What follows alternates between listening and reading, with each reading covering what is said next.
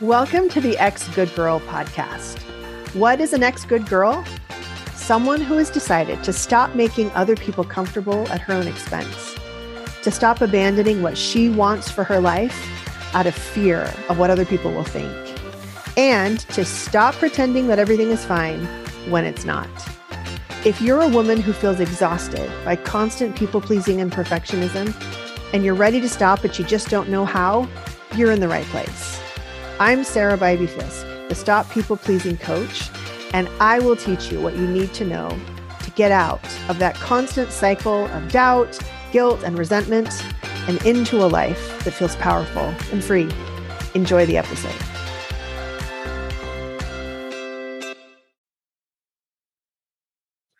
You are listening to the Ex Good Girl podcast, episode number three. So, how do we stop being a good girl? Last episode, we dove into some of the reasons why we become good girls. And so stopping is what we're covering today. I'm going to go through the five steps that I have identified as critical in stopping the good girl behavior, especially people-pleasing. Number one, you have to understand why you are a good girl, when you are a good girl, and what it costs you. Number two, you have to choose one area of your life to focus on eliminating people-pleasing, perfectionism, codependency, eliminating the good girl tendencies that you have. Number three, you have to learn to feel your feelings. Number four, you have to learn to have your own back. And number five, you have to learn some tools, try them, evaluate how well they worked, and then try again. Let's go through each one in a little more detail. So number one, you have to understand what being a good girl costs you and when you are most likely to step into that good girl role, whether it's people-pleasing or perfectionism. There is a cost. Do this exercise with me. Just guess how many hours a day you spend worrying about what other people think about you, overworking because you've overcommitted to a bunch of jobs that you really didn't want to do but felt pressured to, worrying about what you should be doing, what you ought to be doing, feeling obligated and, and like you have duties that you're not doing, um, not taking care of yourself, but prioritizing other people, looking outside of you for validation, for the feeling that you're doing it right. Those are just a few behaviors that good girls engage in. But think about the time that it takes. When I have this conversation with the clients that I work with, overwhelmingly, they say between three and five hours a day. Now, it's important to note that that's not that they are sitting there for three to five hours a day doing nothing. Their body on the outside is doing something else. They are at work, or they are doing the laundry, or they are doing whatever it is that they do during the day. Their body is busy, but their brain is somewhere else, looping, ruminating, criticizing, judging, doubting, second guessing, worrying about what happened in the past, or worrying about something that's going to happen in the future. So the first real cost of being a good girl is the time, because let's just say on the low end, three hours a day, if you take that times seven days a week, you got twenty-one hours per week that your energy, your brain space, your processing power, your thinking ability is going toward people-pleasing and perfectionism and good girl activities. If you take twenty-one times fifty-two weeks a year, girl, we're looking at over a thousand hours on the low end every year that our brains are wasting, hemorrhaging this energy, worrying, ruminating, being scared, feeling anxious, because we are programmed to want other people to like us, to approve of us, and we're seeking that. That is one of the biggest costs. Just let that sink in. On the low end, it's one thousand ninety-two hours a year of energy and time and thinking. Wouldn't it be amazing to have a thousand hours to do something else with? Yeah, I agree. So that's part of number one, understanding the cost. The other costs are all of the energy, all of the money that you spend, all of the time that gets wasted. So the cost ultimately is that one precious, non-renewable resource of time. And that's what makes up our lives. That's the only thing that we have to create with. And so ultimately, it is costing you the time to create the life that you really want, or to just do something else other than being concerned and obsessed about what other people think about you. The second part of number one is to identify when you are most likely to show up in that good girl role. It is when you are bucking the rules or the roles that we talked about in the last episode. So if you need a refresher, listen to that one first. Most of the time, I show up as a good girl around my parents, because it's there that the roles are most ingrained, and I'm so used to following those rules. It's just habit. I'm teaching my brain a new way of being.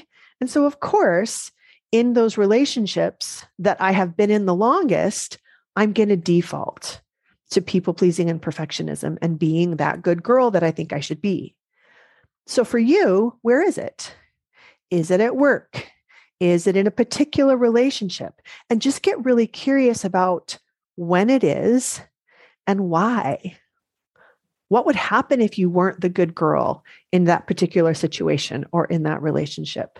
It's a really great question to ask, because step number two is to choose one relationship or one situation to focus on. When we really start digging into what it means to be a good girl, we see our people-pleasing, we see our perfectionism. It can be overwhelming. We can have lots of feelings of guilt and shame because I'm X number of years old and why am I still acting like this? That's normal. Not helpful, but very normal. It's helpful to mitigate overwhelm by choosing a specific relationship or situation to focus on. It really helps kind of um, focus your brain and your energy so that you can stay out of overwhelm. And here's the best part. When you work on your people-pleasing perfectionism and your good girl syndrome in one area, it benefits all your relationships, all the situations that you find yourself in. So don't be worried about choosing one specific focus. It will actually benefit every aspect of your life. Step number three, feel your feelings. Now, I am forty-eight years old. I am not lying when I tell you that I just started feeling my feelings uh, about three years ago. Now, I was very familiar with the feelings of, you know, happiness and joy and excitement and the good emotions. I was all in for those. I was pretty good at feeling anger too. I'm pretty, yeah, that's a- anger is one I'm, I'm pretty good at, but sadness, anxiety, fear, worry, I kind of locked those away, and I would just try to switch out to some other more palatable emotion.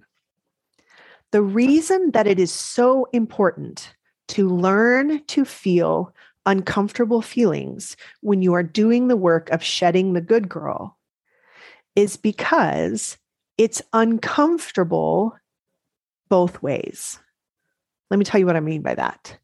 It's uncomfortable to carry on the rest of your life, or even the rest of this week, in the role of a good girl, because that means you're doing things you don't really want to do. It means you are possibly overcommitted and overworking. It means that you are constantly scanning outside of you to see who likes you, who approves of you. That's one type of discomfort. When you're involved in people pleasing, it's uncomfortable to be a people pleaser. It's uncomfortable to be a perfectionist. It is also uncomfortable to not be a good girl. It is uncomfortable to not people please. It is uncomfortable to not be a perfectionist. So learning how to feel those uncomfortable emotions is essential because you're going to feel them either way. The question is, which of those two types of discomfort moves you forward in the direction of the person you want to become? And if you're listening to this podcast, I'm guessing it's shedding that good girl role. It is going to be uncomfortable, honey. There's really no way around that. But here's the thing. When you learn how to feel your emotions and process them, you can actually move them through your body in a way that does two really important things. Number one, all of those unprocessed emotions don't hang out in your body and drive the bus when you're not paying attention. And number two, you build trust with yourself that you can feel uncomfortable things and it's fine. You don't die. It doesn't feel good. And it does take some practice and some, uh, some, some dedication and commitment to, to feel things, but you build trust with yourself that you can feel uncomfortable emotion and move forward in the direction that you want to be going. So that's why step number three, feel your feelings, is so critical. Step number four, have your own back. You're going to hear me talk a lot about this. It is, for me, the most revolutionary decision that a woman can make because it involves this commitment. I will never, ever mistreat myself. I won't beat myself up. I won't judge or criticize or be my own bully ever. So, what does that look like? Let's say that you are working through this good girl stuff and you make a decision and later you decide, oh man, I don't like that decision. In fact, I think it was the wrong decision to make. Chances are that's going to feel a little painful to evaluate that, oh man, it's, it's not really what I wish I would have done. I wish I would have chosen something else. So having your own back in that situation specifically looks like just feeling the disappointment of wishing you had done something different and not adding any judgment, criticism, second guessing, doubting, beating yourself up. All of that is the optional pain that we add on to situations because we think we deserve it. We deserve to be mistreated because we made the wrong choice. No, no, no, no, no, no, no, no. We're stopping that bullshit right now. Step number four, have your own back, which means you commit to never mistreating yourself on purpose. If a decision is disappointing, just feel the disappointment. If a situation is painful or embarrassing, just feel the pain, just feel the embarrassment, and don't add on any extra layers of mistreatment. That also builds that trust with yourself, because if you're not safe with you, you're not safe anywhere. I'll say that again because it really, really matters. We need to be our own safe person. And when we are our own bully, we can't be safe with ourselves. So step number four, having your own back, is critical. It is revolutionary. When a woman decides to have her own back, amazing things happen. Step number five is to learn tools, try them out, evaluate them, and then try again. This is really important because the work of undoing good girl syndrome, people pleasing, and perfectionism, it's going to look different for every single person. No two journeys will look the same. Now, there are some common tools. For example, having your own back might also be a tool. So if you are practicing the tool of having your own back, What it means is to try it as best you can, to look back on a situation in which you were trying to have your own back, and maybe you did, and maybe you weren't fully able to, but to evaluate it. And here's how I love to evaluate. Number one, what worked? Number two, what didn't work? And number three, what would I do differently? Now, again, what didn't work is not the opportunity to beat yourself up. It's maybe the opportunity to look back through the situation.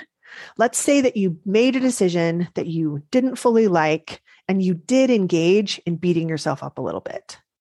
And then you caught yourself, and then you course corrected, and then you decided to be gentle and kind with yourself. So what worked is that you caught yourself. You were able to switch out of mistreating yourself into being kind and gentle. That worked. Congratulations. That's amazing. That's progress. That's awareness. We really want to celebrate the hell out of that. So what didn't work is that I forgot to not beat myself up to begin with. Now we're just going to be kind and gentle about that, because as people who are learning, developing new habits, interrupting old patterns, it's going to happen. And step number three, what would I do differently?